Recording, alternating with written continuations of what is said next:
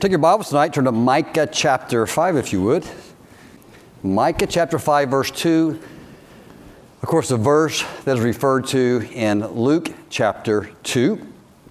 And tonight we'll continue the thought about the gift of Christmas.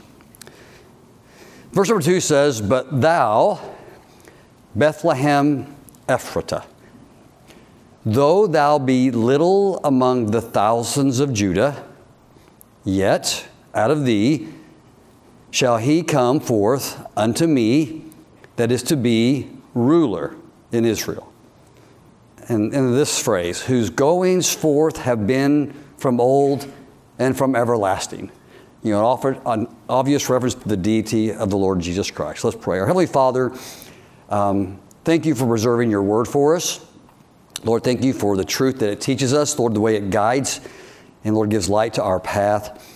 Lord, today we have considered uh, the great salvation that you have provided, the peace, Lord, you have brought, and the enmity that you have ended. And Lord, tonight, as we consider this gift once more, Lord, I, I pray again that we would just, during this holiday season, this Christmas season, Lord, be able to pause and thank you for this great gift. And so I ask help with this in Jesus' name. Amen. Thank you all for standing. Someone has suggested that you can measure the significance, and I might put the word in brackets, importance, of an event by the size of the stage upon which it is played. In other words, in this line of thinking, scale might determine significance. The bigger, the grander the platform, the larger the audience, the greater the expense, uh, the more significant um, is the event that we are beholding. And I think in many ways, this, this is common sense, and it is true. When the President of the United States is elected, the whole world will be watching, and that's certainly going to be true in the coming year. That is a major event played out on a major stage all across the world. And in that way, a scale probably does term, uh, determine a degree of significance. I remember, I'm this old, I remember when man first landed on the moon. And I remember being in my classroom watching on those old box T Vs, you know, that had the tubes in them, watching, you know, man take his first steps there. That was watched around the world. And certainly, I think most of us would deem that as significant. It was a historic feat, and from that research and time, so much of the modern world we enjoyed has sprung forth. Um, I was recently in Branson, and how many of you have been to the Sight and Sound Theater? Yeah, that's a pretty big stage, is it not? I remember, I think one of the first shows I ever saw there was uh, Noah. And I remember when that theater just kind of was there, and then it all opened up, and the animals were everywhere. And that was a great show. You know, that's a, that's a big platform, and the message that they are sharing certainly is sig- significant. You know, big stories, big stages, um, often speak with loud voices. Um, you know, that'd be true maybe like in a sporting event. Uh, today I had the chance to watch like ten minutes of a football game.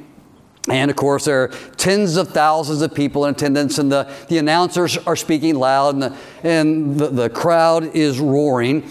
And all the platforms I've suggested are big, and, and they are loud. These events often clamor for our attention, and they shout for us to look their way. I think the modern-day Christmas phenomenon is certainly a big event as well. If we were to measure it by its stage, which is played out, you know, in every store, you know, across America and around the world, if we measure it in terms of dollars spent, time, advertisement, and all the effort that goes into it, you know, there's some effort in probably almost all of our homes, then Christmas, the event, is somewhat colossal. Behind the colossal event with the Santa Claus and lights and shopping, you know, we, we hear this, this beckon to us when we walk into a store. Big things often speak in big voices. But sometimes um, big things speak quietly. Now, I might say this. Urgent things speak loudly. Sometimes important things speak softly. And there's a difference. Sometimes a softer, quieter voice beckons to us, a voice that is seldom raised to maybe an audible level, whose significance is so great and far-reaching that it falls all other stages to pale in comparison. And that voice invites us to consider what we are, what we choose to attribute to the Christmas season, the birth of Christ. You know, there's this principle that the most important things in life often do give way to the urgent things. We call that the tyranny of the urgent, don't we? And how many of our days are captivated by the tyranny of the urgent? Uh, in, in the things I do, if I do not give deliberate time and space to the important things, then the loud things will crowd them out. The, the, the urgent things, this crisis, this crisis, this crisis, when what I need to do is study and pray and do those things, it's easy for all of us to give way to that. Um, and I, I will say this, when we give too much space uh, to the urgent things instead of the important things, um, sometimes we don't hear until it's too late. But the most important events in all of history was played out in what you and I would consider, according to Micah five two, a very, very small and humble stage. Um, in this event, there was no media. There was no advertisement. There was nothing on T V, no commercials, no commentary, no debate. But rather, in a humble and quiet stable, the greatest event of eternity, a cosmic event, uh, an event that caught the attention of the angels, as we discussed this morning. The greatest event in human history spoke in a quiet voice. I've been to Bethlehem um, twice, and even today, it's not spectacular. Of the thousands of places that you might visit in the Middle East, and even specifically in Jerusalem, there's nothing really Uh, captivating about Bethlehem. Bethlehem today resides mostly um, in the control of the Arab territory. It's a place that you can't always go to when you visit Israel, but if conditions are right, you can. You enter the city, and it's surrounded by the hills where the shepherds would have been, and there are still shepherds there today. In the days of Jesus, Bethlehem maybe would have numbered around three hundred. We don't know for sure, but it was probably very small. Uh, and as the Bible indicates, it would have been incredibly humble. The place that Jesus would have been born, now we, we often reference it as a barn um, or a stable, but the idea probably once you get there, it's, it's more like a cave. When you walk the fields, you'll see these caves that they have turned to stables or barns, and they're just little outcroppings of rocks, and, and people probably carve them out to a degree, and, and there'll be little folds around them, and, and sheep will be inside. It's, it, it's, it's not even entirely man-made. It's just It's just humble. It's very simple. Ephratah was a name that pre-existed before Bethlehem. It was an ancient name that refers to Bethlehem, but more specifically, uh, rather than the city, really the region or the area around it. Uh, probably the most famous thing about Bethlehem is what they provided. And for uh, centuries, I suppose, from the fields of Bethlehem came the sheep that were slain for the temple service, for the atonement of people's sins. Uh, you know, that's not lost on me, all the things and the pieces of puzzle that God puts together to impact us with meaning. It was a very humble place. This is the place where Rachel was buried. It's the place where Herod condemned innocent children to die. Um, In the scheme of the world that was watching, insignificant. But what God unfolded there was incredibly big and important in that small place. No earthly audience save barnyard animals, some poor shepherds, and a young teenage mother. However, within the realm of glory, uh, the significant event was not lost on the angels. So here, I guess, in a way, significance is determined by scale. And the Bible, we studied this morning, says that myriads of angels appeared in the sky. A lone angel appeared comforting uh, the couple, but uh, in the sky, uh, from one side of the globe to the other, the Bible says myriads of angels appeared. It's, it's an idiom that, re- again, refers to ten thousands times ten thousands. It's a countless, really, it means kind of an innumerable number. It is just an opinion that I hold, you can hold different, that all the angels that there are, gathered in, in, in the way that we could perceive them, and celebrated this incredible event of what was happening in the birth of God in the manger in human form. Um, they gathered to witness the birth of the King of Kings and the Lord of Lords, and as the text told us in Luke, a Savior.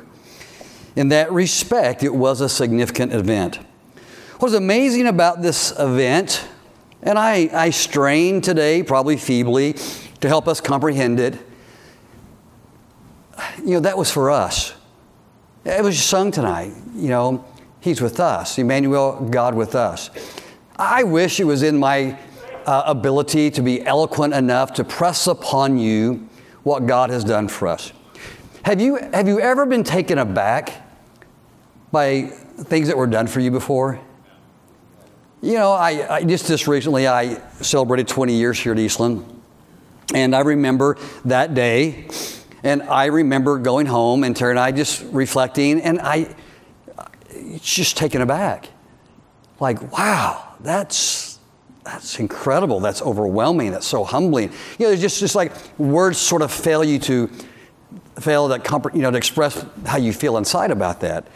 And I, I'm sure in different ways, all of us have been the recipients of some form of mercy, and you know, unmerited, undeserved gift to someone else.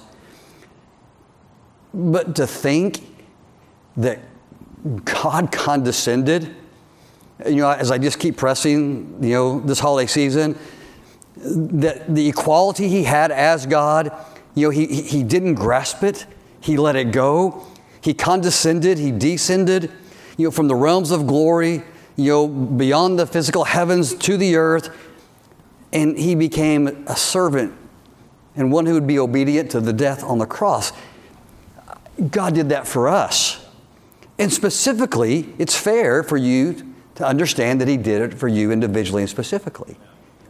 And I, I wish we could feel that, understand that, um, that it was an amazing thing done for you. It was a gift of grace and mercy providing salvation. Now, as the text suggests to us in verse two, and really throughout the text, what I won't reread, in Luke chapter two, the gift that was given was promised. And that's really the reference that is being suggested here uh, in Luke two that we read here tonight in Micah chapter five. In this promised gift, this prophetic gift, um, there was an advertisement as we know it, but there was long years of prophetic, you know, utterance. The prophets telling us that a Savior, a Redeemer, what they understood to be the Christ, would come, what they called the Messiah. They were looking primarily for a political Savior. They did not understand that their greatest need was a spiritual Savior. They needed that. Someone to rescue from uh, us from our inescapable dilemma of sin. The gift was given, as the text reads, in the city of David, of Bethlehem. To the angelic hearers of this of this announcement of the birth of Christ, they understood the city of David was important. Micah five two, uh, the place of this birth of the Savior, is incredible because it's the place that God foretold it would happen. Micah describes that this would happen, and, and, and centuries later, it, it, it did happen. And the things that God orchestrated and dovetailed together in the birth of Christ are just absolutely incredible at the right time, in the right place, to the right parents, in the right lineage. Joseph and Mary, both being of the descendants of David, one from the legal line that traces back to David um, through Nathan, a line without blemish. And then also the royal line through Matthew one that traces way back to Solomon. And then what God did is incredible because, you know, the, the curse that we studied in Jeremiah, Jeconias, that would have kept them from being, uh, that, that, that birth to be qualified. You know, Joseph was then the adoptive parent of Christ, so there was no curse. So Christ was the singular person in human history who could have been the Christ, the Messiah, and the Savior. All the things, all the promises that came together in Jesus Christ is just incredible as we read it here in Micah five two and Luke chapter two. A Savior is given, someone to rescue us. The God who demonstrated His love in a way that the angels had a hard time comprehending. He was promised to be the Messiah for the Jews and the Savior for mankind. Jesus brought reconciliation between God and man through the redemption, the propitiation he provided, um, satisfying God in the way he lived and then died, receiving our sin and death and hell, and then us receiving uh, his righteousness instead. Christ being our substitute, our justification. As we read this morning, Jesus Christ was our peace, and he is our peace. This was the promised gift. And then he's the personal gifts given to us. First John four ten says this, herein is love. You know what love looks like? Not that we loved God. And that was my point this morning. What God did for people who were undeserving was amazing. Herein is love, not that we loved God, but that he loved us and sent his son. That's what the angels marveled at. John three sixteen, for God so loved the world that he gave his only begotten son to you and to me. The scripture says, for unto you, unto us, you the child was given. Okay, I, I'm, I'm going to confess a little bit of carnality here. Um, this is true for me, it may not be true for you. I, I always get a little bit excited when I see a gift with my name on it. You know, um, and I'm not surprised often, but there's just something kind of, you know, kind of cool when you see a gift and it says, you know, Pastor or Troy or, you know, your name or whatever. And then, you know, and then you get it and there's a, there's a you know, there's a, there's a joy in receiving. There's a greater joy in giving, but there's a joy in receiving. And you look at it, but you know, I, this, this holiday season, um, there's things I've received. But here's what's neat about receiving a gift with your name on it. Someone gave that to you. So the gift has a meaning, but the expression has more. They thought about me. They took time for me. They wrote a note. There's, you know, gesture, but it's personal. It's for me. And that's just when someone thinks of us. I don't know. I, I don't know if that's a kind of selfishness or not. Um, I, it's meaningful to me. two thousand years ago, on an entirely different kind of tree, we get gifts under it. God gave us a gift on it. The gift had your name on it. You know, the old story goes, you better be good and you better be nice because Santa's going to find out who's been naughty or nice. The implication of that rhyme is some gifts are not given unless they are deserved. God's gift isn't that way. That's what the angels marveled about today. In the highest realms of glory, there resides a God who extended peace and goodwill. He extended the gospel to everyone, but grace is, is when received through faith, changes my position before God from lost to saved, to alien to child. In other words, the, as we said this morning, the angels marvel at the peace God gave to undeserving people. I'm not saved because I merit it. On the contrary, I don't. But he loved me anyway. You can't get more personal than that.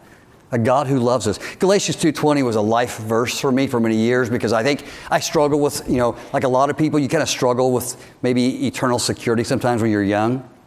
And so I memorized Galatians two twenty. And I just, and again, this can sound selfish, but mean, it's meaningful to me.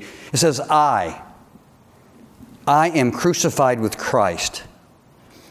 Nevertheless, I live. Yet not I, but Christ liveth in, anybody know the next word? It's in me. See, it's not just a theology. It's not just, it's just not something that sort of we teach um, in, in some, some kind of, you know, academic way. No, the reality is, is that the Creator through His Spirit dwells in me. Can't get more personal than that. And the life which I now live in the flesh, I live by the faith of the Son of God who loved me Does that not overwhelm you sometimes? I marvel that Terry loves me sometimes. I was a, not a perfect father. I, I can marvel sometimes that the kids still love me. Now, the grandkids should love me. I bribe them all the time. They should love me. I, I merit that. I spoil them. I bribe them. You know, I, I, I marvel, but that God loved me. That's a big deal. And then, of course, um, the gift God gave is powerful. And I, you know, with the time I had, gave effort to try to sc- describe what God did for us. I, I want you to take your Bibles and turn to Colossians chapter one.